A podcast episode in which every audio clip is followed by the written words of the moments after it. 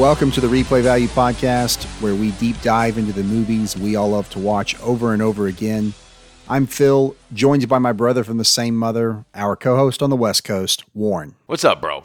In this episode, we're going to talk about the iconic romantic comedy, Garry Marshall's Pretty Woman. Pretty woman, walking down the street. Pretty woman, the kind I like to meet. Pretty woman,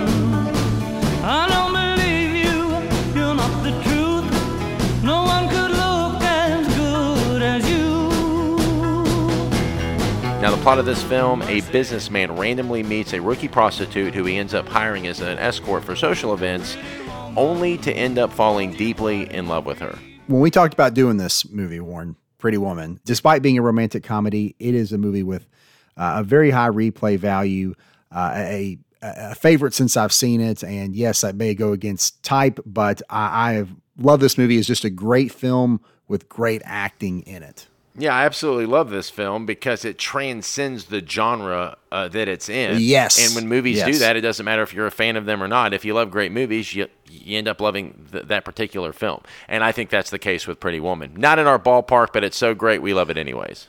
Yeah, my main issue is is the cliche of normal rom coms because they're less than than stellar. This movie broke the mold. It created the mold, I guess I should say. So let's actually talk about that with the how it began as a, a script and uh, how, that process that it went through. It was a screenplay was written by J.F. Lawton, and J.F. Lawton, whenever he worked on this script, he was very much. Um, kind of like the last movie we did, Groundhog Day, the screenwriter was he was very much down on his luck, had trouble getting work, and he felt he needed to turn to a more serious side of writing, and he cut the first draft of Pretty Woman to be a kind of a dark and- gritty tale. Yeah, the uh, first uh, draft focused on uh, more specifically on prostitution in Los Angeles in the 1980s. Like Groundhog Day, a much darker movie in, in, in the uh, in the initial drafts. of course, it goes to the studio system, it changes, but this one took a little bit different of a path. So uh, the movie itself was, when it was, I guess, got interest by a studio, it was called 3000. That was the name, uh, uh, which doesn't sound like a, you know, the, the type of movie that it is, or even back then. Um, J.F. Lawton, the, the screenwriter, he was inspired by the late 80s movies, Wall Street and The Last Detail, as far as like, let's take this this industry or this um, this side of life and show the dark side of it.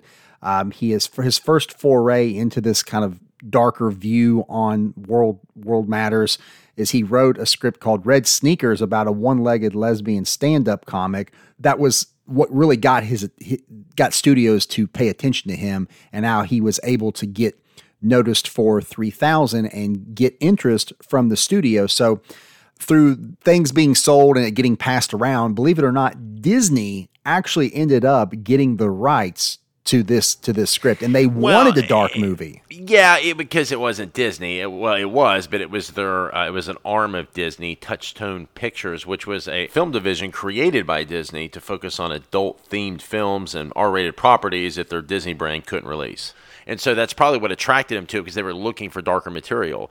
Uh, Yeah, I, now when I said Disney, I didn't mean like yeah, you're gonna see the Magic Kingdom pop up abs- like yeah. you're watching the Lion King. No, I- but, just go, dude. But Disney's hands are everywhere. It just goes to show you Yeah. another example. Like you don't think it's a Disney film, but they've got their, uh, you know, they're pulling the strings uh, from up top. I mean, I even told you as an actor, I've gotten residuals that say Disney, and I've never even done a Disney picture before. I'm like, what the fuck? So that's on everything. But to go back, Disney wanted the the darker script. That's what intrigued Yeah. them. And so this it was unlike Groundhog Day where they wanted to change it from the get go. The studio wanted to keep that darker edge, that grittier story intact. Uh, and then they also liked it because it was able it would enable them to keep Garry Marshall uh, uh, within their their umbrella, within their roof, and to get him working on a new project.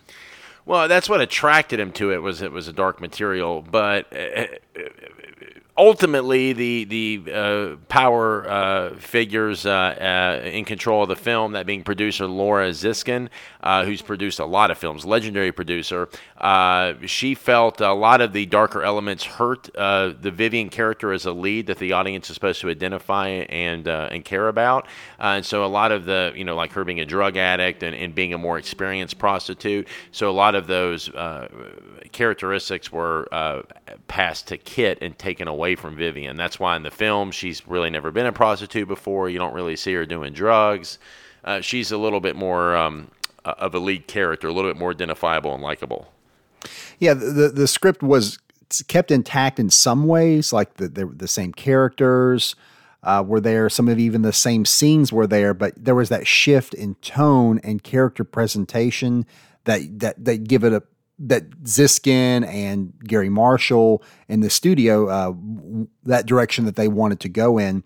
Um, the only the I would say the biggest difference though was the ending. They completely changed the ending, which of course did change the whole movie in, in, in a sense because I mean the ending is what you, are building up towards, uh, especially you know, will they or won't they in, in that sense. But uh, originally, the ending in the the first script was going to have Kit and Vivian going to Disney. Uh, oddly enough, that that was in the script before Disney actually purchased the rights to the script.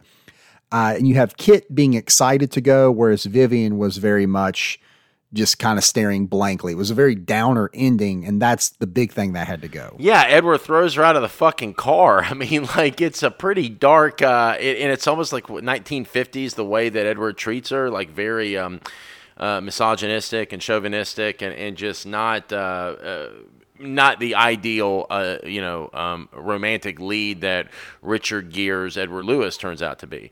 But along with uh, producer Laura Ziskin, studio head Jeffrey Katzenberg uh, talking about the ending, that is where he demanded the film to be repurposed as a modern day fairy tale and love story. And that's where you see it in the ending, as opposed to the original ending where it was darker. They're on their way to Vegas and she just got abandoned by Edward and thrown out of the car and treated like a, a piece of shit, uh, basically, and not feeling too good about herself. And it, as you said, a pretty dark ending to the film. This what we see in uh, Pretty Woman, uh, and it's a it's a fairy tale ending. That, that's what we get. So, because of the direction from Katzenberg, Garry Marshall he he had a lot of experience screenwriting, and he took his he took a hand uh, after Lawton's original screenplay, and he wanted to do that fairy tale, but with a twist. So, if you go back and watch the movie, you can kind of see the roles that he had in mind. Like Vivian is Rapunzel, which is pretty obvious. Mm-hmm. Uh, Lewis, Prince Charming, but one that I didn't really pick up on, but it makes sense is Barney Thompson, the hotel manager, as the fairy godmother. And he very much does step into their fairy godfather, I guess you could say. Yeah. But he very, very much does step into that role. And it kind of clicks when you see that. It's like, oh, of, of course it is.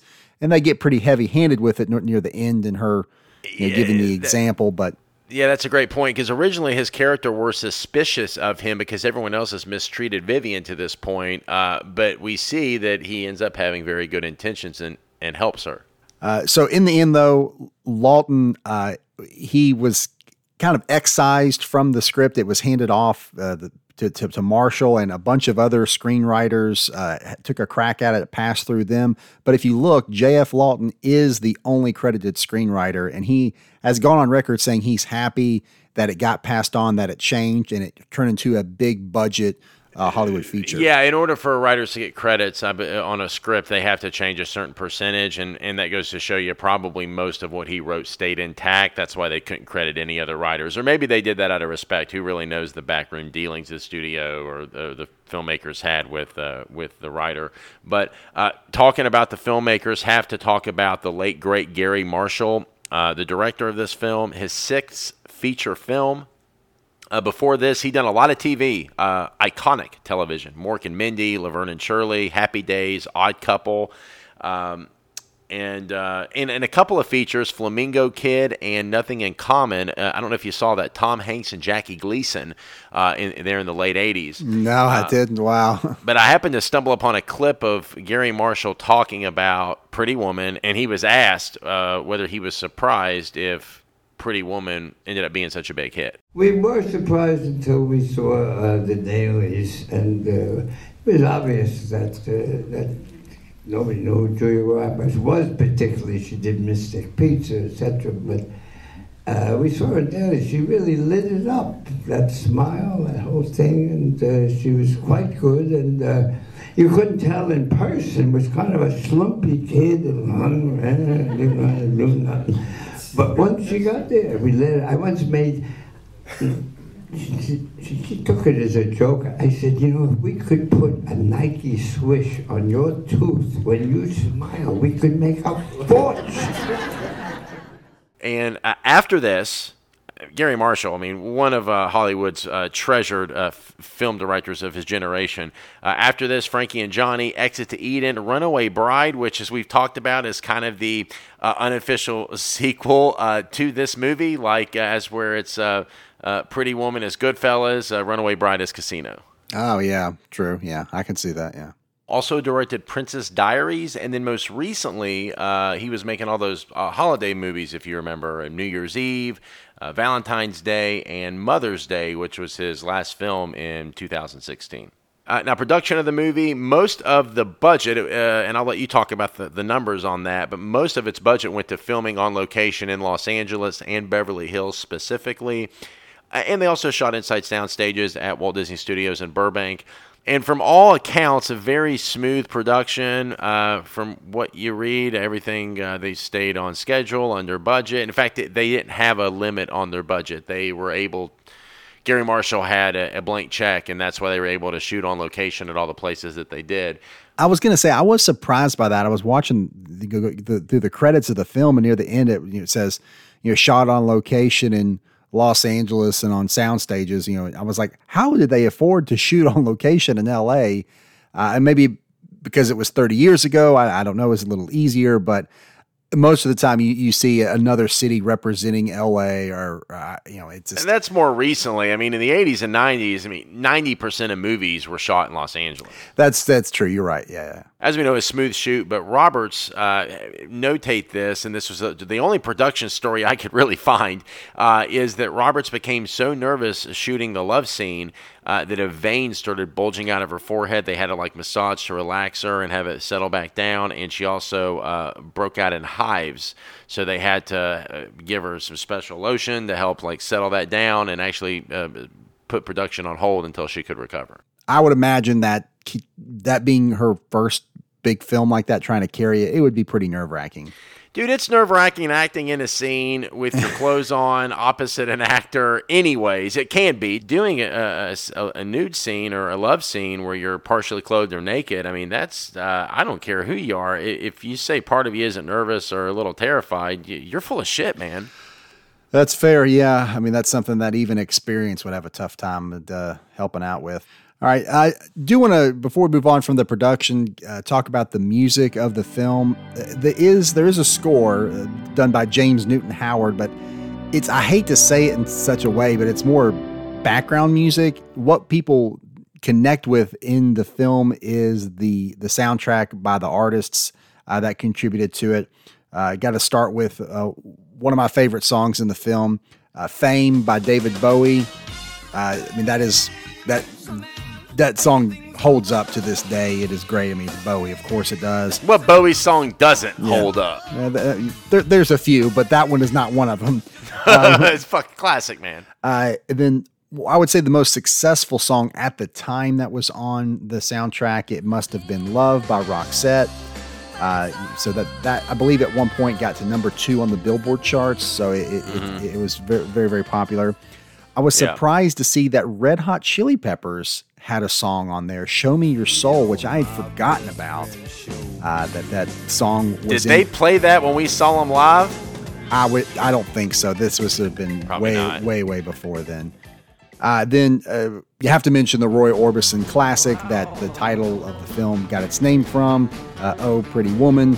Uh, the, the, the, you can't hear that song without thinking of the movie, and vice versa. They they go hand in hand with each other now. Uh, and then a couple mm-hmm. a couple honorable mentions, not really f- songs on the soundtrack, but ones that I loved. Uh, you have uh, uh, a version by Vivian Ward of uh, Prince uh, Prince's Kiss, great song, uh, and then in the uh, in the scene in the hotel, the the restaurant, uh, it's like 3 a.m. when Richard Gere, Richard Gere's character, uh, Edward Lewis, is playing the piano. That uh, song that he performed was actually uh, he he performed it himself, but he also composed the song uh, as well. Uh, very very talented, and I was very surprised to read that. One of uh, I, I didn't realize the soundtrack had so many dedic- decorated um, artists that were involved in in producing it. Holy shit! Yeah, and that was just a few. It's a it's a really really good soundtrack. And we'll move on to the stars of the picture. All right, Mr. DeMille, I'm ready for my close up. Richard Gere and Julia Roberts, two bona fide movie stars uh, with amazing on screen chemistry uh, put on display in this film. That was, I mean, the chemistry is part of the reason, a big part of the reason that the ending was changed. It's like they were so good together on screen that you can't have it end badly. The audience doesn't want to see that. Uh, and it uh, it almost did not come to be that way because the casting process is was long and grueling, and they went through a lot of people to find the two that that fit well together. So no doubt, I'm sure when we get to it, a lot of casting what ifs. They're probably the most we've ever had in an episode. Yeah. No shit. Okay. Uh, top of the call sheet, uh, believe it or not, was Richard Gere as Edward Lewis. This was his. He'd done 15 movies before this, so he had the most cachet as an actor. Uh, uh, we all know Julia Roberts is the biggest benefactor of this movie, but at the time, Richard Gere was the biggest star. He uh, actually refused the role at first. Julia Roberts had, uh, well, it's said, begged him. I mean, she convinced him, I'm sure, to, to do it, and he uh, ended up uh, agreeing, obviously. it, it was probably a lot to do with how they read on on screen together, uh, the, the testing, and I would say someone at the time with his his caliber and, and her talent, uh, they would have recognized the chemistry that they had with an on screen partner, and they. I think I feel like that had an impact for their own decision making, especially if Richard Gere was on the fence about it. He's like, "Yes, there's something special here with Julia Roberts, uh, her character." yeah. and, uh, and, and he wanted to be a part of it. Yeah, I mean, well, and, and he probably helped get it made. I mean, keep in mind at this point he'd already done American Gigolo, which that was his breakout. Much like this is Julia Roberts, uh, that and he was a hooker in that, coincidentally, uh, and Officer and a Gentleman. Uh, what he probably his most known film at this point before Pretty Woman. So uh, he had some box office uh, uh, clout, and uh, you know, signing him on a picture is going to help get it made. Uh, after this, Richard Gere would go on to do Best Picture winner Chicago. Unfaithful, another uh, awards favorite, and uh, Doctor T and the Women, which I love that movie. That's a little indie. Um, Yeah, got it's Farrah it's good. in Yeah. it, and Kate Hudson. I really like it. And uh, also uh, Runaway Bride, which, uh, as we've established, uh, the uh, unofficial sequel to Pretty Woman. Didn't that movie also have Hector Elizondo in it? Yes. Haha. Yeah. And nice. Garry Marshall directed it, and Julia Roberts was in. it. I mean, it was That's it was crazy. literally like it, you, like you know, you had Scorsese, De Niro, Pesci, and Casino, and. Yeah. It's the same kind of thing. It's That's- where the wow. cast and the crew. It's probably a lot of the same crew, I imagine, as well. Yeah. Got to talk about, of course, Julia Roberts as Vivian Ward, uh, Oscar winner uh, in three nominations. Uh, her second nomination being for the performance in this movie, Best Lead Actress. She was nominated before this for her work in Steel Magnolias, which, if you we have to talk about, you and I living in Louisiana live next door to the family, uh, the Robinsons, that the Steel Magnolias was based on. Their uncle was a Hollywood producer, and he ended up uh, making Steel Magnolias based on uh, Robert Robinson, our best friend, one of our best friends as children in our childhood. Uh, his mother passing away. That movie was based on on their on their story. Yeah, which we as as kids living there, I mean, we were what, you know, 10, 11 years old at the time. We didn't know, we didn't care. We just we just wanted to play with our our next door neighbor, so it was kind of kind of funny, but yeah, that uh, Yeah, we we just thought he. Yeah, we just thought he was a cool kid. I wasn't tell. I mean, we, we knew that, that that was the case, but we didn't really understand it till later. But you, of course, you remember we saw Tim Curry come to our school that one day, and we shit ourselves because Home Alone Two had just came out. We're like, "Holy shit, Tim Curry!" And he Yeah. just looked at us and did that classic smile. Yeah. Um, oh that was great. Um, uh, before this, though, Julia Roberts uh, hadn't done a lot. I did find she had a, a, a co-star uh, on an episode of Miami Vice. So what's the difference? I like hoods. They're so much more upfront with their treachery. Hey, Sonny. her biggest credit before this was Mystic Mystic Pizza. Pizza. Yeah, yeah, yeah. Yeah, And- and as Steel we Mo- said, and Steel Steel Magnolias, Magnolias, yeah. as, as we just established. Um, But this was uh, what it- catapulted her to the A list. This was what made her a household name. this is what made her a movie star. And as we talked about earlier in the season, Top Gun made Tom Cruise a huge movie star. It launched him. Pretty Woman launched Julia Roberts. Yeah, and we and I made this same example. IMDb, you look at Tom Cruise, there's one credit next to that actor's name as far as what they're known for. His is Top Gun. Julia Roberts's is Pretty Woman. Despite mm. all the huge films that she has done, this is what she's most associated with, and this is what took her to the level that she would, you know, that she's still at to this day. What's remarkable about her career is that she ended up becoming one of the biggest movie stars of her generation, if not the biggest movie star. But then she found critical acclaim uh, a little later in her career. Uh, in fact, not much later at all. In fact, after this, Erin Brockovich in 2001, she won the Best Actress Oscar. Uh, and My Best Friend's Wedding, which was in the early 90s, was probably the peak of her movie stardom.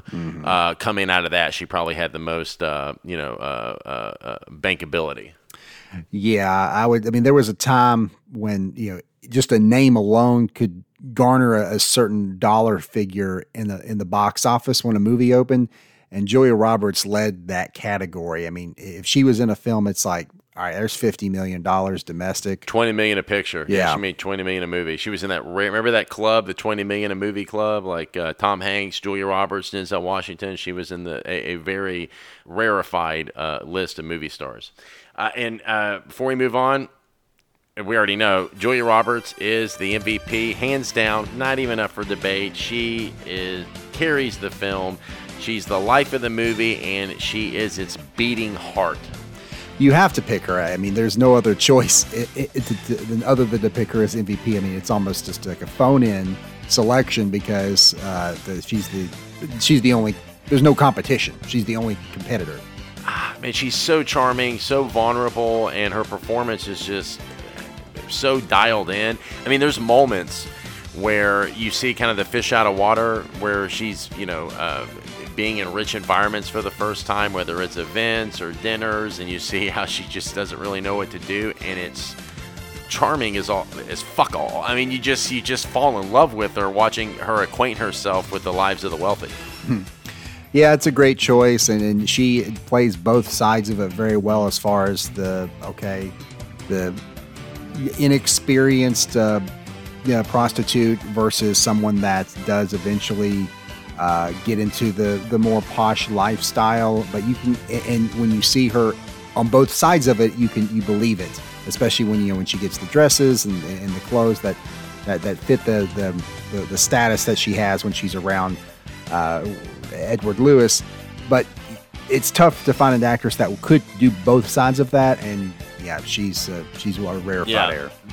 They say the more specific the actor, the better the actor, and the level of specificity her behavior has in each one of those circumstances is, is what makes it such a great performance. And I'd have to look at who the competition was that year. I'm sure it was pretty stout. I'm surprised she didn't win, but at least she was nominated. Yeah, uh, my biggest thing is that even though she's wearing the, the the acting is so good that even though she's wearing like nice clothes in a nice restaurant, it's just like you you never buy into it. You she always has that fish out of water element to it. So that's like you put it. That's it's, it's Ah, except by the end when she's on the balcony, she's so polished as Julia Roberts, the movie star, with that red, Oh, no, yeah, yeah, hair not- hanging yeah. down at that point. Yeah. I'm talking. Yeah, I'm talking about more like the she's dinners. so refined by the end of the film. It's it's really uh, uh, remarkable to see the, the, the how much the characters changed, the transition. While we were chatting, I did actually look it up. Uh, the uh, the the Oscars, the 63rd Academy Awards, Best Actress winner that year was actually Kathy Bates in Misery.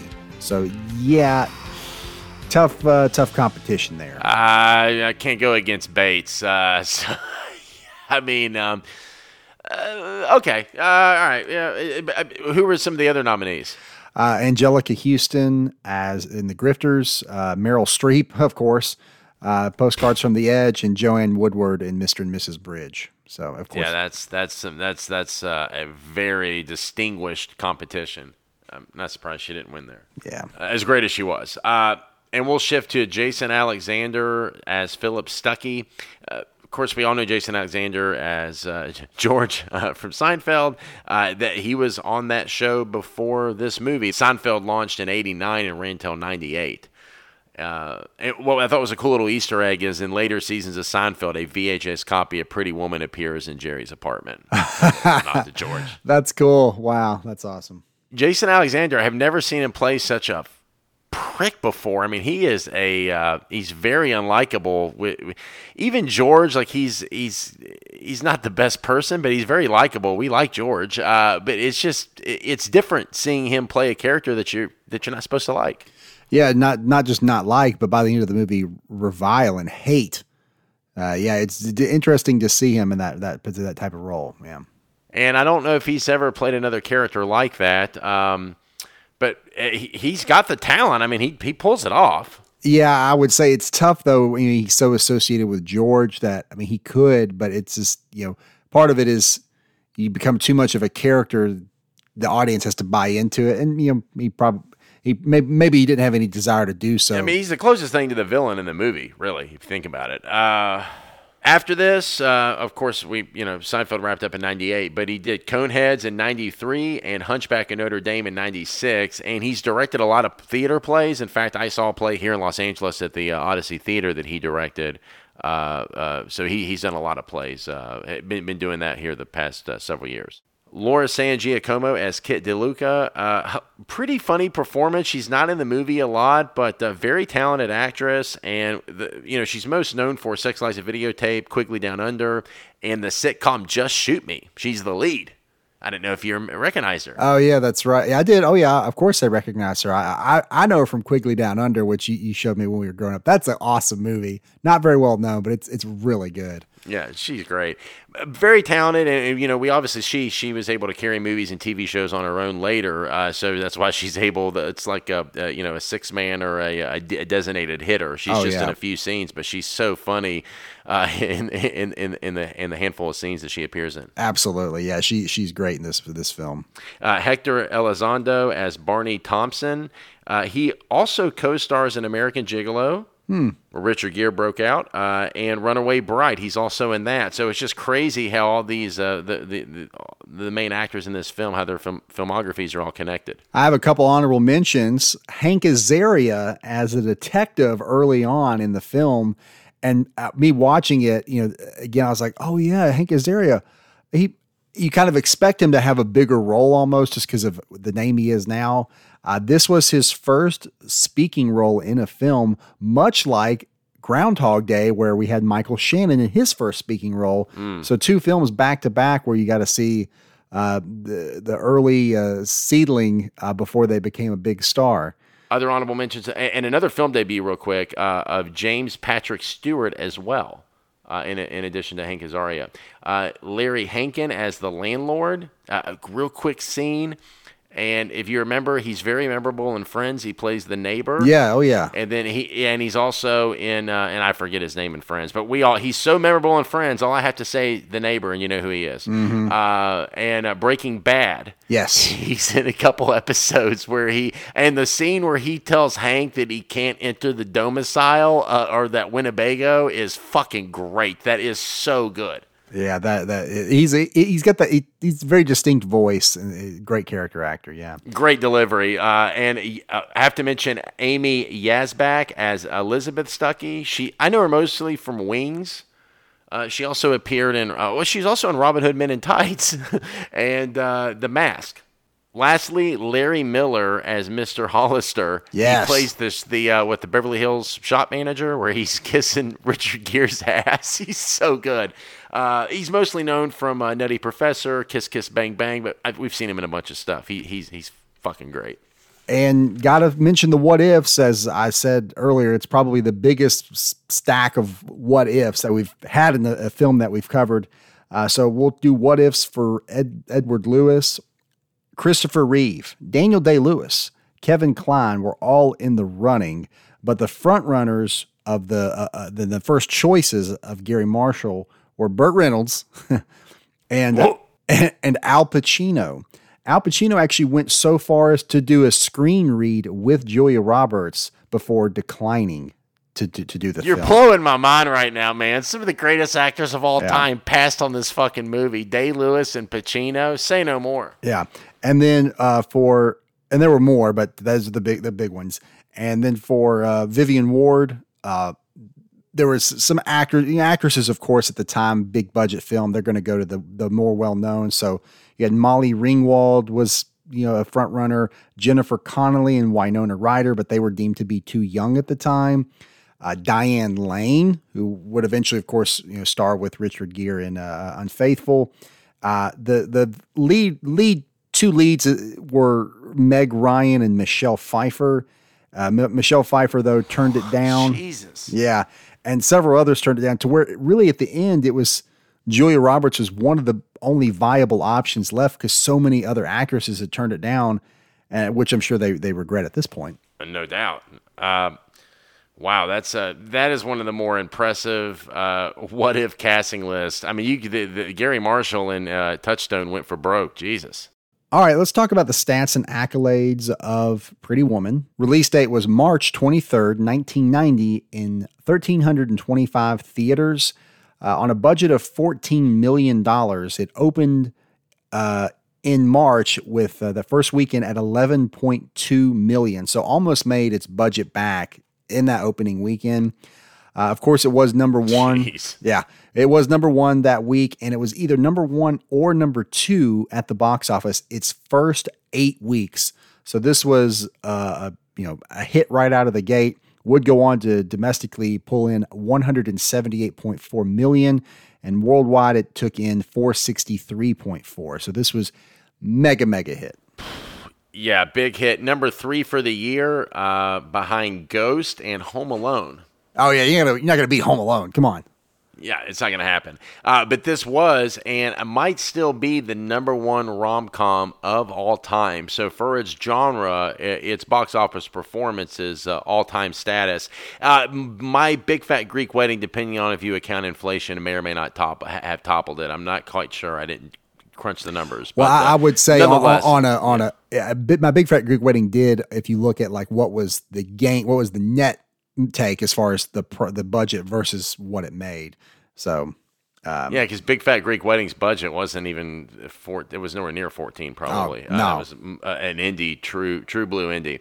Um, with a runtime of an hour and fifty nine minutes, uh, it's right under two hours. When you see that, you feel like this is back when studios were like, "God damn it, it can't be over two hours. You better fucking cut something." You know, you feel like they, they just made the filmmakers get it under two hours uh, because having a movie over two hours back then was just so rare. Unless you were doing like you know Dances with Wolves or some shit, it, it was going to be under two but hours. yeah, you don't want a romantic comedy to be over two hours. No. Fuck no, you want to get in and out. I mean, the, what the typical rom com formula even now is right around an hour and a half, maybe an hour forty. Um, with a rating R, uh, which I thought PG, I was surprised. I, I thought Pretty Woman was PG thirteen. Surprised to see it was rated R. Uh, but it's got three F words. Fuck you! 18 obscenities, uh, zero body count, uh, mild violence, uh, very little to speak of, uh, and drugs are referenced, but there's no depiction. So the film's pretty vanilla when you consider the, as we talked about earlier, the subject matter. No wonder the initial drafts were dark. I mean, when you talk about prostitution in Los Angeles, 1980s, if you're going to be truthful, you would think there would have been some more. Um, there would have it wouldn't have been so light in in in, in, in some of that uh, material. Let me tell you, if it came out today, they would have they would have cut out two of those f bombs, and it would have been PG thirteen. This is probably the tamest R rated film out there. and she wouldn't have been a hooker; she would have been a stripper. Yeah, yeah. So I mean, Yeah, it- that, they, would, they would have changed that for sure. Uh, home media for Pretty Woman. It was released on VHS October 19th, 1990. So, what, about uh, seven months after it came out? Uh, which was, we've talked about, typical for was the, time. Yeah. Yeah, yeah. Uh, DVD release was May 19th, 1998, and the Blu ray came out February 10th, 2009. And when you look, it's nowhere, you can't stream it anywhere right now unless you want to buy it on iTunes or Amazon. Uh, scores of the film Cinema Score A. Holy shit, can't believe that. Especially when you look at the credit scores. Uh, Metacritic 51, Rotten Tomatoes 62%. Uh, mixed reviews from critics. Uh, some felt it wasn't necessarily love story as much as it was about money, and uh, they, they it, it definitely had some criticism. Yeah, this is one where who gives a shit what the critics say? It's the the audience loved it. I mean, and a that's bona fide air as far as getting that as a cinema score from the audience. Uh, that's that's we've seen a lot of great movies not not get to that. So this is something that audiences enjoyed, and that's the purpose of film. That's why we go to the movies. So I would say in this case, who cares what the critics say? Awards of the film: one Oscar nomination, Best Actress, Julia Roberts. Yeah. Three Golden Globes, four BAFTA nominations. Uh, again, Julia Roberts, uh, her performance got uh, most of the attention, most of the glory. She was nominated for both of those, uh, and another eight wins and three nominations. Uh, music of the Year for 1990, the Grammy Record of the Year, Another Day in Paradise by Phil Collins. Uh, a really great jam, and I was surprised to see that that was the record winner, uh, the Record of the Year winner at the Grammys. But I, I love Phil Collins, love that song. Um, and then the Billboard Hot 100, uh, the number one single for year in 1990 was Hold On by Wilson Phillips. 1990 was a, a killer year for music. Yeah, the songs in the a lot of the music in the 90s still sounds like it's from the 80s. It's like when the decade's still kind of transitioning. I feel like you don't really get 90s until 92. 90 and 91 still have like a lot of 80s bleeding into it. Well, not to go off on a tangent, but it's like it's crazy how much music shifted between like the late 80s and 90 because then like the next year you have like Pearl Jam that's like top in the charts. So you have that transition from that type of uh, the pop, alternative pop uh, to alternative Seattle, yeah. Whereas nowadays the music that comes out today sounds the set like the same shit that came out ten years ago. Uh, so it's like there's not as much of shifts in genre, mainstream genre uh, that there was back then. Movies of 1990, number one box office, as we mentioned before, Ghost, followed by Home Alone. Other, and, and this was a year of the sequels. And, and I'm sorry, I, I have to run down this list. And there's more than this. This is just a few of them.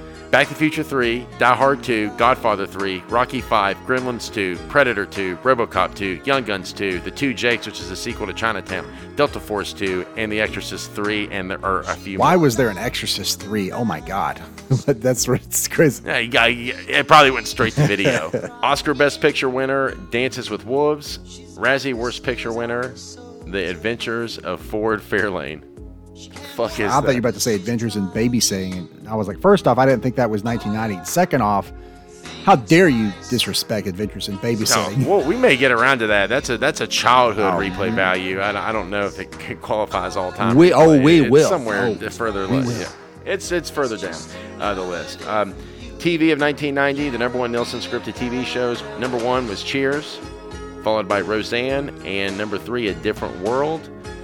Emmy Best Drama Series winner LA Law won for the fourth time in five years. Jesus, fucking dynasty in television. Uh, and an Emmy Best Comedy Series winner was Cheers. In its ninth season, it won for the fourth time. So, uh, double crown there for Cheers being the number one show on television with ratings, and then also winning the uh, the Emmy for comedy series.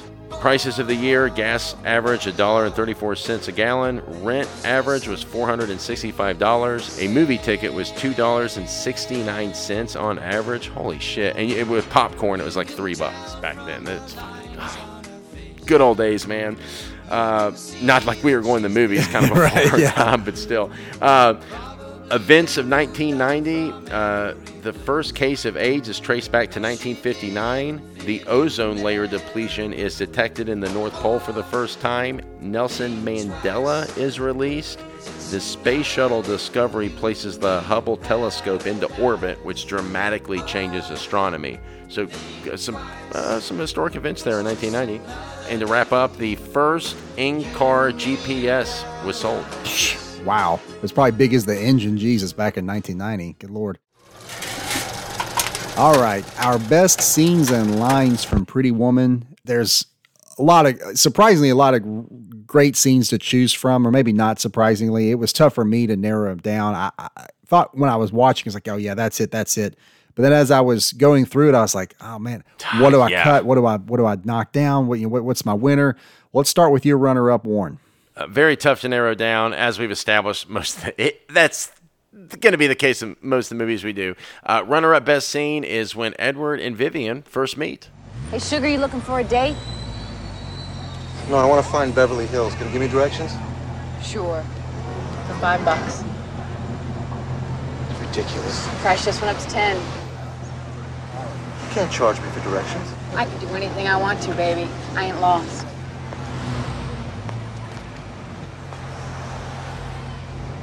All right, okay. All right, you win, I lose. You change for 20? For 20, I'll show you personal. They both just light up the screen when they're on it together, and we see it for the first time.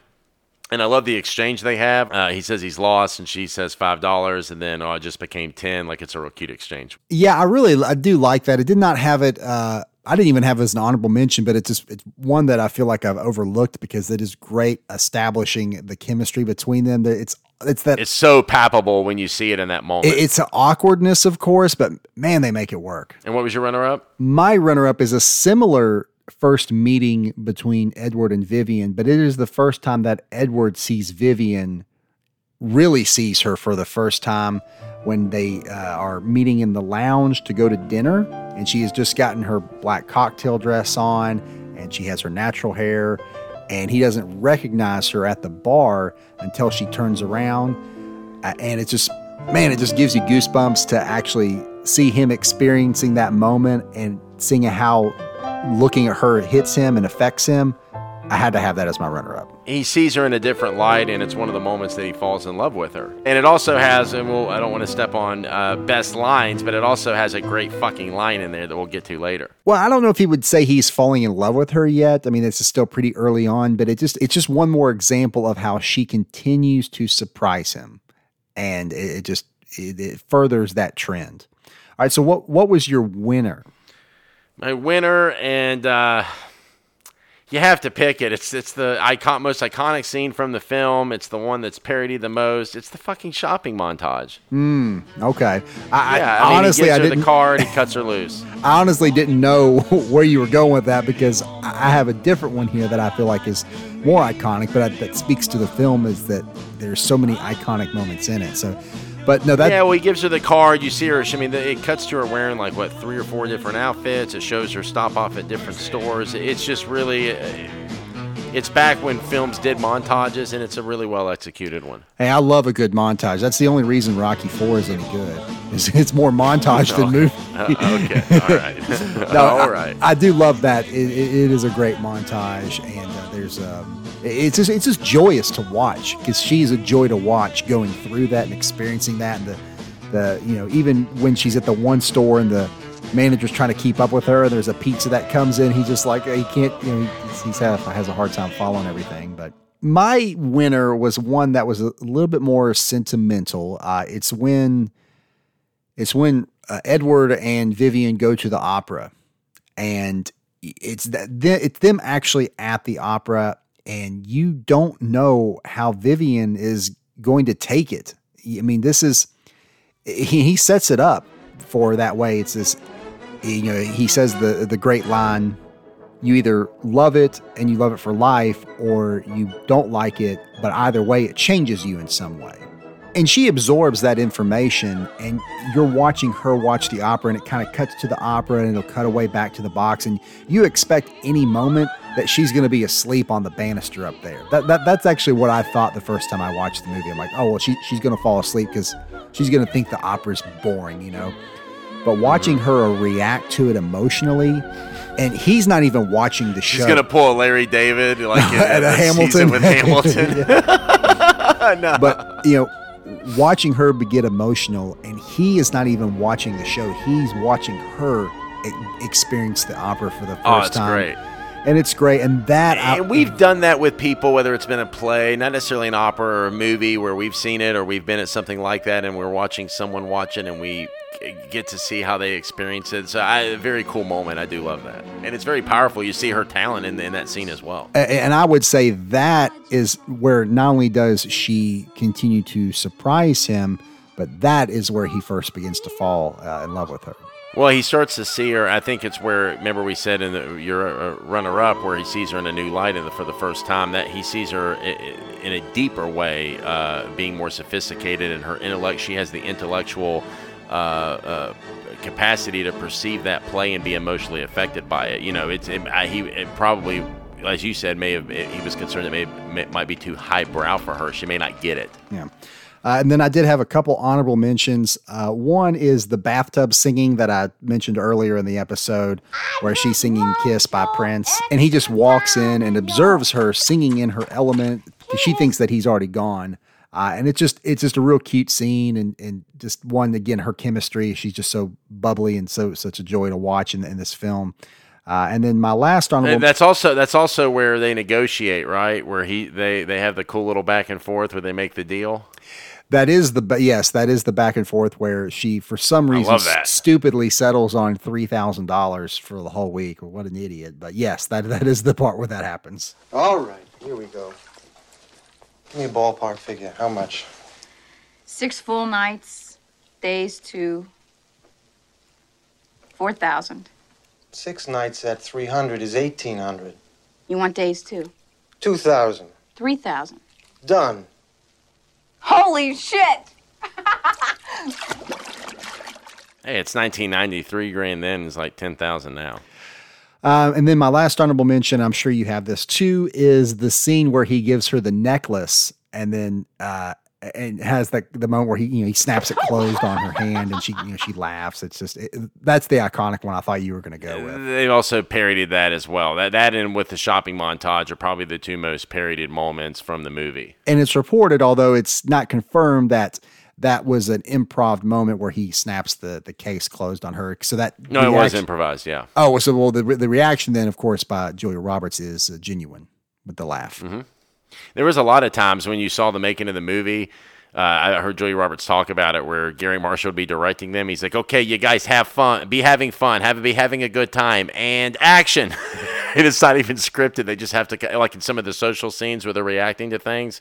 The, you, when she's like rooting, and, and th- a lot of that was improvised. Yeah, it- Garry Marshall very much did take a, a part in that as far as telling them how to, I guess, their characters should be on screen. Because initially, Gere was like moving around, he was doing a whole lot, and Marshall had to pull him to the side and it's like, listen, it, there's in this film there there's the two of you, the one of you moves and the other one doesn't. Guess which one you are. and so he's like, okay, duly noted. I got it.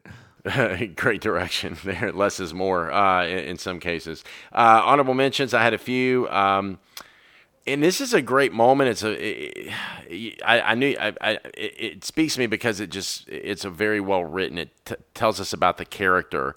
Uh, is when it's early on, uh, when they're first hanging out in the hotel room the first night, and she's in the bathroom and she goes to hide something. All right, look, I do not want any drugs here. I don't want any of this. Get your things and your money and please leave. I don't do drugs, all right? I had stopped doing drugs when I was What is this? 14. What is this? This is dental floss. Yeah, so I had all those strawberry seeds. And you should neglect your gums. And she's kind of embarrassed by it. And I just think it's such a great little moment that tells you just how innocent that Vivian uh, Ward really is. Yeah, no, that's good. I, I like that. Another honorable mention uh, is when it's at some point in between the montage when she's shopping, she step stops back into the uh, one shop that was really rude and mean to her, and she gets revenge on the the the, uh, the salesperson. That's good. Yeah. Um, uh, that's that. That's a very cathartic scene. I like. We all want to do that to the, you know, anybody that's mistreated us that way. Yeah, it's good. Big mistake, huge. When Vivian leaves and breaks up with Edward, Mm-hmm. It's uh, has that great song playing. Uh, it's an iconic, uh, well, another, uh, well, not iconic as much as a very well-known moment in the movie. Uh, we all know what's going to end up happening at the end, but they briefly break up. She's riding in the limo, and you can see they. It's very clear, even though neither one of his, them is speaking, that neither one of them want to break up. They both want to be with each other. Yeah. Yeah. That's that's true. And then, of course, the last honorable mention is when they reunite on the hotel balcony. Oh The, yeah. the fairy tale moment, man. How can how, I can't believe you didn't mention that. Uh, it's it's cliche. I mean, it's kind. I mean, you know, it's it's, it's it is. what it Still is. really well done. Though. It is. Yeah, it's good. I think how he comes in, like in on the white, the white not on the white horse, but it's a white limo, and he's got his sword or the umbrella. Yeah, how they how they cut it. She's in her tower. It's it's well done. I like it. That's a good. That's a good. They modernized the fairy tale. Very, Sure. very clever. I like it. You're right. You're right. It's it's worth. It's definitely worth a mention. Yeah.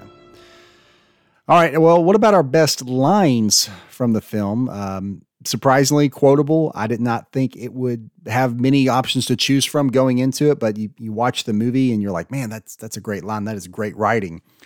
Um, so I'll kick things off with my runner up, and it's actually one you just mentioned when she goes back uh, to the Beverly Hills, uh, the store on Rodeo Drive that initially kind of was snobby to her and kicked her out, where she says, Hi. Hello. Do you remember me? No, I'm sorry. I was in here yesterday. You wouldn't wait on me? Oh. You work on commission, right? Uh, yes. Big mistake. Big. Huge. I have to go shopping now. Yeah, That's great. "Yeah, you got you got to mention that one." So, what was your runner up? My runner up is uh, after they work out the arrangement and he's leaving the hotel room, she says, Baby, I'm going to treat you so nice. You're never going to want to let me go. Well, she was right. She was right. Yeah. All right. So, what was your winner then? My winner best line, and it comes from uh, your runner up best scene. It's the exchange they have when she says, You're late. You're stunning. You're forgiven. I see. I was, I was thinking that that would be uh, uh, make an appearance for our best line, so I didn't want to didn't want to give too much away there while we were while we were talking about that scene. But yeah, so and that's such a great thing about this movie is that so many of the best lines are in the the, the best scenes, uh, and that is one great example there. That's a scene that I feel like is from a movie from the 40s. Like it has such a classic, timeless movie quotability to it. And I feel like there has to be an element that was purposefully done that way because she is such a fan of old movies. You know, you see her watching the uh, Audrey Hepburn films and and Mm-hmm. e- like old TV shows and whatnot. So, um, yeah, I feel like that that was by design. That's Garry Marshall. That's Garry Marshall putting in the stuff that influenced him. That's that's the director uh, including that in, in, in uh, incorporating that into his movie. And so my winner though for best line is at the end of the film when uh, Ed, Edward Lewis, uh, Richard Gere's character, is checking out of the hotel and he has the necklace and he gives it back to to, to the, the manager, Mr. Thompson, and you know, the, in, in such a fairy godmother type of way. Uh, Hector Elizondo looks at it and he he said, you, "Do you mind?" and opens it up and and, and says, It must be difficult to let go of something so beautiful. and he's talking about the necklace, but you really know what he's talking about, and and It's a subtext. He's talking about Vivian. And just the, the I mean he he he he is such a great actor and the delivery is perfect and I, I just I just love I just love that that scene that line and how he delivers it that had to be my winner. Worthy selection. One one funny thing is so part of me like wanted it to be uh, some other version of the film where he he opens it up but there's no necklace in there or it's one of her like crappy necklaces that she wears earlier on in the film and she just makes off with this two hundred and fifty thousand dollar necklace and her and Kit run off. I think that'd be a funny version of the movie, but I I, I, I I think that uh, the, the way that it was done, of course, is is much better. But this the opportunity was there. Uh, all right, let's get into our honorable mentions. What were yours? Only uh, it's it's tough to narrow this down. Um, it's after they work out the deal, and uh, she says, I would have stayed for 2000 I would have paid four. Good, yeah. when uh, Larry Miller comes up to Richard Gere and he's kissing his ass, and Richard Gere's like, "No, no, no, not me, her." He, he's so he's so good as the manager, man. He, he it's great. I He's love so it. great. Mr. Lewis, how's it going so far? Pretty well, I think. I think we need some major sucking up. Very well, sir. You're not only handsome, but a powerful man. I could see the second you walked in here you were someone to reckon with. Hollister, Yes, sir. not me. Her. I'm sorry, sir. I'm sorry. You can see why he goes on to, to work as much as he does now. Um, when they're at a party and uh, Vivian says, He could freeze ice on his wife's ass. We'll try that later. and after that great moment where she watches the opera and she says, I almost peed my pants. And that old lady's about like, what? And then without missing a beat, She said she liked it better than Pirates of Penzance. That's good. Yeah, that I have that here as an honorable mention as well, just because it makes you laugh out loud. Because man, he's just so so quick on that response there. And she's like, oh, oh okay. uh, my last one, 50 bucks, Grandpa. For 75, the wife can watch. Man, she she's so Kit, she's so good as Kit in the film. Laura San Gio- Giacomo. Uh, man, that's good. great comedic timing. Yeah, uh, I- I'll actually take uh, take over with my honorable mentions. Uh, another one by Kit uh, near the end where her and Vivian are talking by the pool, and they're talking about the fairy tale ending, and Kit says, God, the pressure of a name. Cinder fucking Rella. it just she's great. I mean, she just steals the scene. Um, uh, a couple more. Uh, Edwards compares the two of them and says, You and I are such similar creatures, Vivian. We both screw people for money. uh, which is very true, very true. Uh, and then lastly, whenever they are discussing the arrangement, and she said, "Oh, what, you know, what's your name?" And he said, "Edward," and, and, and in a very you know obvious way that they both pick up on, she says, Edward, that's my favorite name in the whole world. No. I tell you what, this is fate, Edward. That's what this is. he buys into. He's, "Oh yeah, yeah, is it? Oh wow, you know." And, and you just they know what the what the game is, but I just love that that uh, that chemistry uh, that they show there on the screen. It kind of speaks to her character's inexperience with those moments, and she's just kind of figuring it out as she goes. Moving on to Judge Bob's recasting court, where Warren and I recast the film with today's stars. All rise for the Honorable Judge Bob presiding. Gentlemen, you may be seated. Recasting court's now in session. Counselors, let's get right into it. Barney Thompson. I'm going to hear an argument between Andy Garcia and Stanley Tucci. Man, coin toss. Let's hear the argument starting off with Stanley Tucci. I love Stanley Tucci, uh, one of my favorite character actors. He's great in, in, in pretty much everything that I've seen him in. But going into this casting, I had the mentality of of fairy godmother. That was the intent of the character. That is the way Hector Elizondo portrayed it, and you can't find a better actor to portray fairy godmother, but at the same time, high end hotel manager that would be taking care of the guest in the penthouse, but has, you know, the heart of gold that helps people out. That is Stanley Tucci. He would crush this role. He's perfect fit for it. Warren, go ahead and hit us. Why Andy Garcia? Andy Garcia, you know, I, I haven't used him, and I just think he's a great weapon in my back pocket. I think he's perfect for this. He's great as an avuncular character that comes in. He helps out Vivian in a couple scenes, and he he's almost like this uh, shepherd of good for the movie and the audience. And I feel like Andy Garcia would embody that, particularly with the type of characters he plays. And I saw him recently, so that may be contaminating my recasting. but but uh, he is a great actor, and I think he bounces between co- comedy and drama effortlessly. And I think he could pop into this for the few scenes that Barney's supposed to be in and, and, and crush it. And there's no there's no there's no denying that Andy Garcia is great and would do great as a hotel manager, but when you think if you're going to line these two actors up against one another, this is Stanley Tucci again, fairy godmother. That's Stanley Tucci fits that aspect of the role much better than Andy Garcia does. Well, I'm not going to argue against Tucci. I love Tucci, but uh, it's one of those things where at the end of the day, Garcia is a more appropriate when you talk about a level of specificity for the character. I think uh, Andy Garcia is. Let's go ahead and pause the tape right here, fellas. Um, you just said that you're not going to make an argument against Stanley Tucci when you've came prepared with Andy Garcia. That alone states how good the Stanley Tucci casting is. It's perfect. I mean, he's They're Tucci. both Yeah, good. this they're they're both excellent. But when you came when you came armed at the table with Andy Garcia and you just said you're not going to make an argument against. I'm not going to argue against any actor I know, because the, almost every actor we mention is fucking amazing. Uh, there's no point. It's almost always going to be the case of both are good. Who would be better, uh, or who might be a better fit? And that's that's quite subjective. That is the case here. Yeah, the, both are great, but Tucci's better. Y- yeah, whatever. Phil won on the argument there. Can see the card had Andy Garcia going into this. Phil, Oh, way to yeah. steal one. Way to steal Thank you. it. Kit DeLuca is next on the docket. All right, so Eiza Gonzalez and Maud Apatow. Let's go ahead and hear uh, Judd Apatow's daughter first, Miss Maud. Maud Apatow, she's really come up lately, and she showed the range and talent that she has, whether it's Euphoria or most recently The King of Staten Island.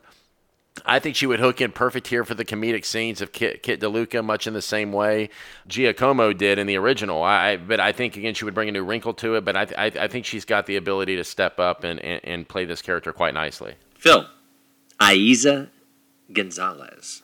Yeah, I, I've only seen her in one thing is Baby Driver, and she is awesome in that film. And you know, you want a character that's going to step into this role and think about what Kit DeLuca is in this the few scenes that she has.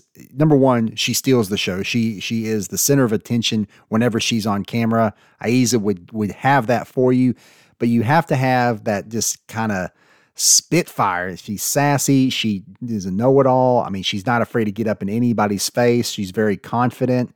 That's Eiza. That she would portray that on the screen. Eiza, you'd almost be she'd be in contention for Vivian Ward because it's a breakout character. At that point, Julia Roberts had only played supporting True. p- parts, much True. like Eiza has, and Eiza's at a point where she's got this. Okay, if you put her as Kit DeLuca as an audience member, you're gonna be like, uh, okay, wait a minute, why isn't she in more scenes? Where where did she go? I, I want to see that movie, uh, and that would be the problem casting her in that. Uh, she nah, she's not that that big of an actress yet. I mean, she was Not still yet. Neither was Julia Roberts. This is a breakout type of character, and, and again, I think you're taking someone who's a little further up the precipice of the acting uh, uh, ladder uh, to, to to put her in that role. I, I think she's too interesting. I would say she's not. She's very interesting. Yes, I mean, no, no doubt. But she would definitely fit into the Kit role because that's where she's at right now. I just feel like where Ramada is in her career, she's playing those type of supporting characters, and no doubt she's got the ability. One day she'll probably be leading movies, uh, but at, at this point, she's a I think a better fit. Strong argument. Strong argument. Eiza Gonzalez takes it. Bill. All right. Uh, is it Philip Stuckey. We're going to hear an argument for uh, Josh Gad and Rob Corddry. Let's go here. Go ahead and hear the argument for Josh Gad first. Uh, Josh Gad, I haven't used him yet, and he's again another ace in my uh, in my back pocket. I, I'd like to use. And Philip Stuckey's a type of character where there I, I, you want to take someone who's known for comedy and put him in a role where they're an asshole. And I, I wanted to see that stretch, uh, and I think Josh Gad. It's like where maybe Jason Alexander di- hasn't had that many opportunities since or before. Josh Gad hasn't really had that many opportunities to play that much of an asshole, and, and I, I would like to see him give it uh, give it a shot with this character. Phil, go ahead. All right, but before before I, I talk about Josh Gad, I will I will start with Rob Corddry and how he is. I mean, he's great for this. Let's let's let's be real here. I mean, he so the character Philip Stuckey starts out as someone that is kind of sleazy that you you immediately are just like is an underling to Edward Lewis's character, you know, but someone who values his possessions a lot and is is an asshole, but you almost laugh at him at first and then he becomes the asshole. Rob Corddry, he, he- oh, he would do so great with that. Uh, I didn't say his talent he couldn't do it. I'm just saying it's hard to see him playing it. Okay, but but Josh Gad is freaking. Isn't he Olaf? And isn't he? that, that, that that's what I was going to kind of go into, but um, uh, no, he's he was in the he was in the Steve Jobs biopic. He's been in so many different types of movies. You can't really pigeonhole Gad like that. I don't think that's fair. Basically, what I'm trying to say is I, I, I really wanted to cut this one off before we got into counters. Rob Corddry is amazing. Oh my God, what a casting! God. Thank you. I I have Oh my actually give credit. I, I I maybe disqualify myself, but I actually have to give credit to my wife on that one. Whenever I we were, we, I, I sometimes will bat recasting ideas around with her, and we just listened to him on uh, uh, the Armchair Expert with Dax Shepard, and she's like, we need to have a rule. That's a competition uh, violation. Trojans have violated the agreement. It's like Olympic drug testing. You can't you can't be doing that, man. You can't be having outside input like that. Okay. Come on now. All right, let's yeah, let's I let's get into that, the top of the call sheet here. Um, Edward Lewis. I'm going to hear an argument between Bradley Cooper and Ryan Gosling. Somebody tell me why Ryan Gosling should do this. I'm going to tell you why Ryan Gosling should do this. It's because Such a bad casting. That's so bad. I'm sorry, Phil. Jesus But, Christ. okay. All right. Listen, it, here's the thing there's a lot of actors that you could cast into this role. But as far as one, and we talked about this, Garry Marshall gave the direction to Richard Gere and Julia Roberts and saying one of you moves and the other doesn't. And, and Gosling has the, the persona on screen to have the kind of the, the quiet eyes that that Gere has on screen as well. The one that could sit and not move a lot, that could let the scene everything work and move around him. Also, one that you could respect as somebody that All yes, right. he is. I don't usually running say a it. successful uh, business. No, is smart. no, order I in the don't think court. it's Order, required order in at the all, court. yeah. We don't even need it. We just Go ahead and say why Bradley Cooper won this. oh my God, what are you talking about? I think it's worth mentioning. I took into consideration Matthew McConaughey, who would have been great like five I, I years thought ago. about him too. yeah. No, no, no. George, George George Clooney 15 years ago would have been fucking perfect for this. Um, Keanu Reeves thought of him. Jon Hamm. There he on the is. short There he is. That's that's that's who. But I had to go with Bradley Cooper. I, I see Bradley Cooper playing, and maybe it's Jackson Maine from A Star Is Born, but I can see him playing a businessman that's somewhat lost, trying to find himself, and is open and vulnerable to a moment where uh, someone of his stature and appearance, I mean, because after all, not only is he rich, he's pretty fucking handsome. The character is where he would pay for a prostitute. No, and it's there's just- no fucking universe where Ryan Gosling is paying for a fucking prostitute. Oh, right. yeah. All right, but there's all right, here's all the thing. hang on, no, on, real quick, All right, real quick. Bradley Cooper, he is too charismatic on screen to, to as far as like he he he's too much the center of attention when he's on screen to be a good fit for this role. Gosling isn't. No, he Um, is. listen, I don't know how much you talk to your mother, but I guarantee you she will have amazing things to say about the original Edward Lewis. You talk about a guy that absolutely captures the screen. I mean, come on. But you even have the, you Fucking even Richard Gere is great. Richard Gere, I mean, made us all want to have great. Between him and James Bond, we all grew up looking forward to having gray hair. Here's the thing, That's but look, just check check it out. There was that scene in the hotel where he's playing the piano. We know that Gosling can play the piano from La La Land. So I mean, there you go. I mean, he has that Uh, strong This is this is uh, this is futile. wrong. All right, guys. All right, so let's get into the very top of the sheet here. Um, I put a lot of emphasis on this role as far as who should have it, kind of thing, and, and you guys brought Jennifer Lawrence and Hailee Steinfeld to the table. So Well, here's the thing. Here's the thing, Bob, is that you could pick someone that is unknown, but that's no fun. We want to pick big names. We've got an infinite budget on this podcast Yeah, recasting. yeah, yeah, so yeah, yeah, yeah. Uh, uh, but I would say, and if I may be fair, as much as we have to, and this is a hard character to recast because it did launch somebody, and we can't really pick someone that isn't launched because we don't know who the fuck they are. I mean, I could pick some actresses I know, but you guys don't. So, in the sake of the efforts of the category, we have to pick people that are known. But that being said, Jennifer Lawrence is way too established. She's already won a fucking Oscar. How the fuck are you going to cast her as this? That- okay, uh, I- she. Uh, you're, you're you're you're paying too much attention to what they are outside of the film to whether how good they would be on screen. No, it's just And where she is in her it doesn't career. matter. Listen, it doesn't matter. Order, order in the court. Order in the different court. We all know where Phil started and where he ended. Stanley Tucci and Jennifer Lawrence. He was probably watching The Hunger Games. Hunger Games with the fam. Fucking idiot. I did read the new book. It's pretty good. That's fantastic. I still believe you guys messed up not putting Sophie Turner in here. Go ahead, Warren. Why Hailee Uh, Steinfeld? H- Hailee Steinfeld, man. What I'm, I, I president of her fan club. Uh, sheepishly, uh, I love her. Uh, she's one of my celebrity crushes. She is fantastic. She's such a great actress, and she hasn't.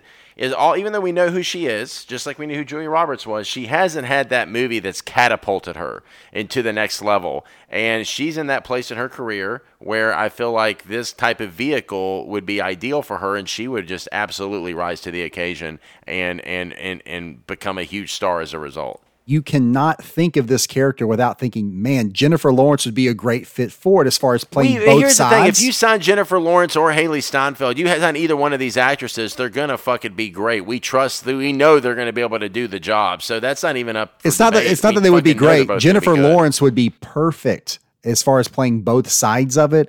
As far as the, the you know the, the one from Georgia or where, wherever Vivian Ward is from to the side where you know as soon as she comes Dude, across Jennifer them- Lawrence is in this movie. You're gonna flip it. You're gonna call it Pretty Man, okay? And you're gonna have her be the successful business person.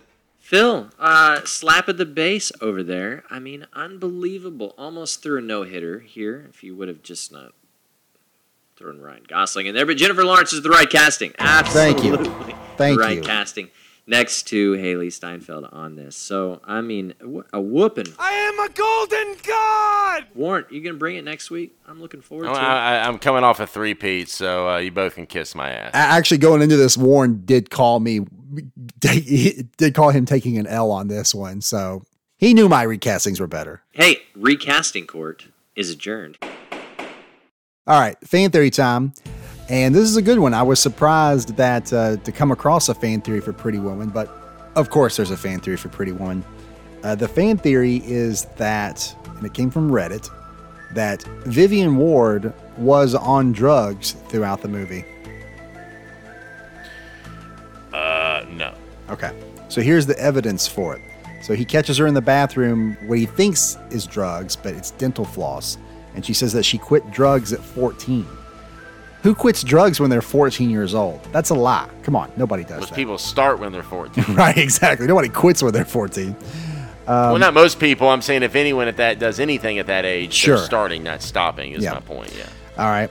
Uh, second Which is, is still too fucking young. Most people don't even get high till they're what 16, 17 at the earliest. I mean, if college, if not college. You're overanalyzing it. S- secondly, um, is that she only charges him three thousand dollars for the entire week, uh, knowing that you know the, he's staying in the penthouse, the car that he was driving.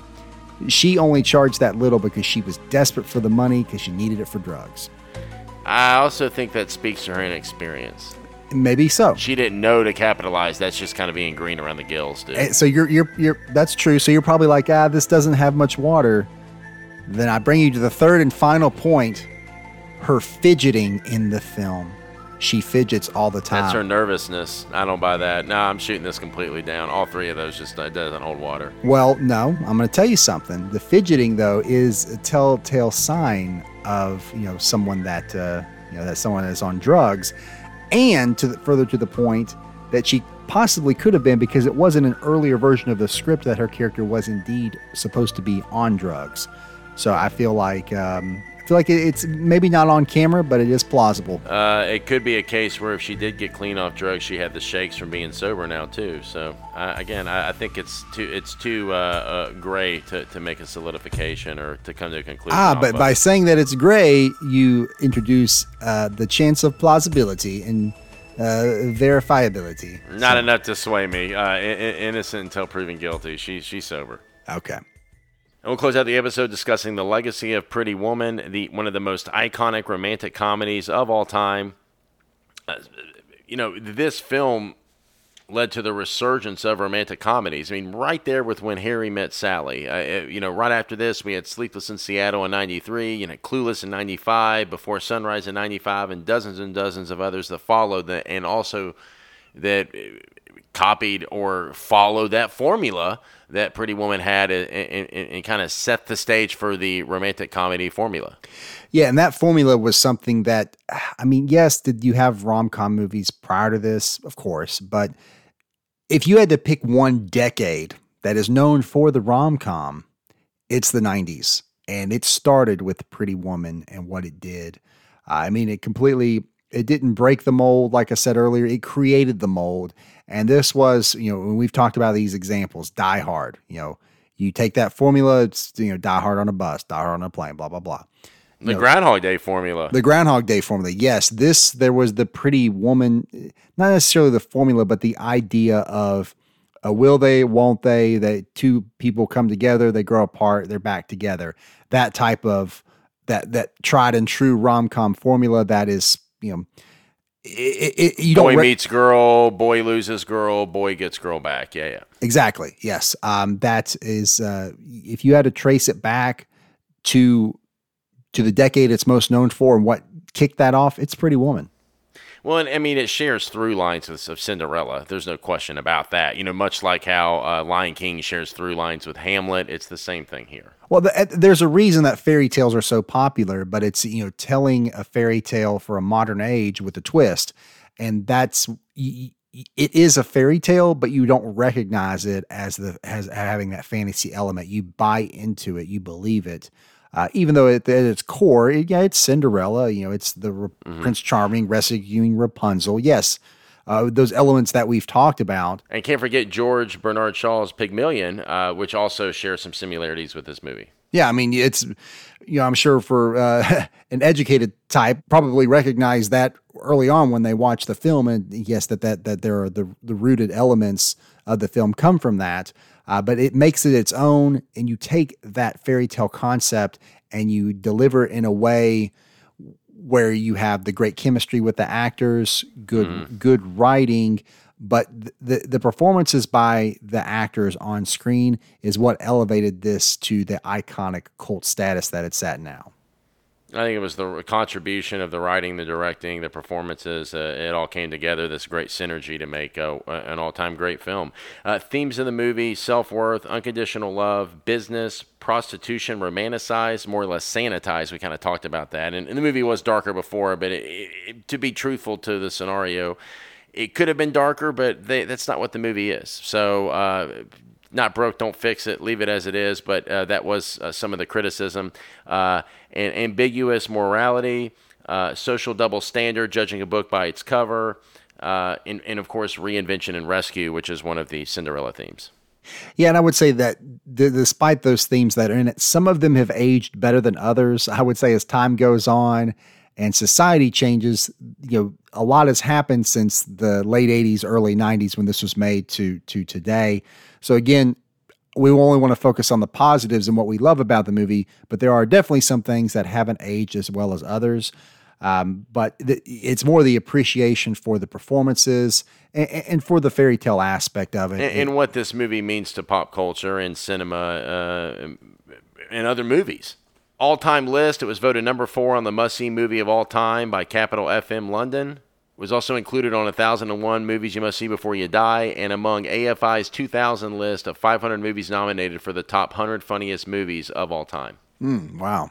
When you talk about the franchise, no film sequels, not even a direct to video. I mean, we got nothing. You know, like you know, how they did the Home Alone movies there after part two. It's like I thought there might be a Pretty Woman two or three, even like they did Mean Girls. Nothing. Well, you said Runaway Bride was the unofficial sequel.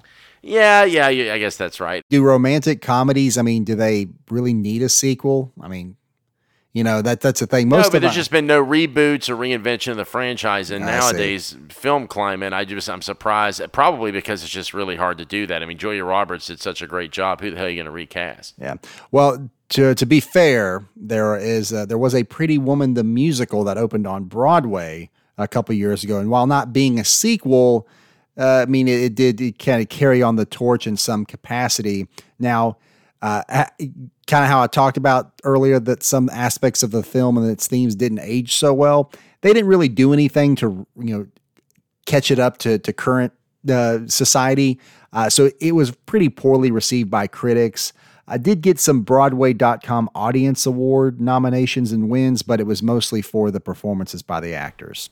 Yeah, the book was written by uh, Marshall and Lawton. So the original yeah. creative team from the film uh, wrote the book for the play. Yeah, that's right. That that that is true. And one thing I have to mention is if you go to the uh, Beverly Wilshire Hotel uh, in Beverly Hills uh, here in Los Angeles, uh, you can purchase the Pretty Woman Hotel Package. Whoa, really? Where you go there and they have a day at the hotel and they you go shopping and you get like the spa treatment, all the bells and whistles. Can I use Edward Lewis's credit card to pay for this? yeah. Well, let's hope that uh, someone's credit card's paying for it. It's not mine because those packages uh, are three hundred thousand dollars to experience that. What? What? what? For one fucking day? That's got to be no way. That's got to be like. Well, it includes uh, the jewelry session, private styling, the pampering, a fifty thousand dollars shopping experience. I mean, so the restaurants at like. Holy shit! Yeah, I mean, I think that they've uh, changed it somewhat. There's.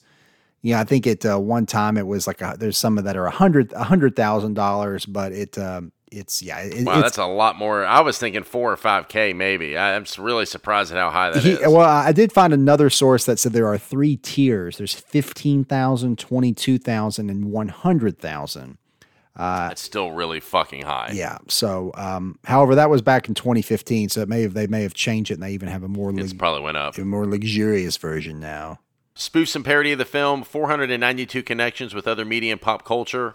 It's referenced in SNL, In Living Color, Sleeping with the Enemy, Julia Roberts movie, yep. Fresh Prince, Seinfeld, N- Notting Hill, another Julia Roberts movie, um, Family Guy, Shrek 2, Princess Diaries. I always think it's funny when you see actors have multiple movies where they reference their other movies. We saw that with Chris Tucker and Smokey and Friday, uh, where that character is referenced in like Money Talks and Rush oh, Hour. yeah, yeah, yeah. So I, I, think it's kind of interesting how that happens. Um, the the movie's been spoofed and parodied and most famously Dumb and Dumber. It's a big one.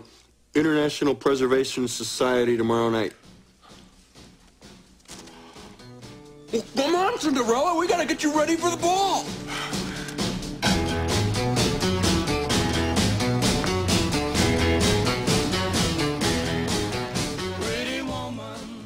Muppets from Space, Jay and Silent Bob Strike Back. We got to do that movie soon. Uh, mo- and secondly, probably most famously, it's parodied in is uh, the sweetest thing Oh yeah, they do that. Um, that, that, that that's very famous. shopping montage. Yeah. and they even have the uh, the box closing. Sure. Yeah. and 30 Rock. So, uh, and there's just too many to name. I just named a few, but uh, its influence is uh, far and wide. And Roger Ebert of the Chicago Sun Times summed it up best when he said, "quote It is astonishing that Pretty Woman is such an innocent movie that it's the sweetest and most open-hearted love fable since The Princess Bride." Here is a movie that can march us down the mean streets of iniquity, and it glows with romance. Unquote. That is going to do it for this episode of Replay Value. Thank you so much for listening. Please be sure to subscribe to the podcast. And if you love what you hear, take the time to rate, review, and share with a friend. You can follow us on Twitter at Replay Value Pod. We are available on iTunes, Spotify, or wherever you get your podcasts. New episodes every other Tuesday, and we'll see you then. Bye. This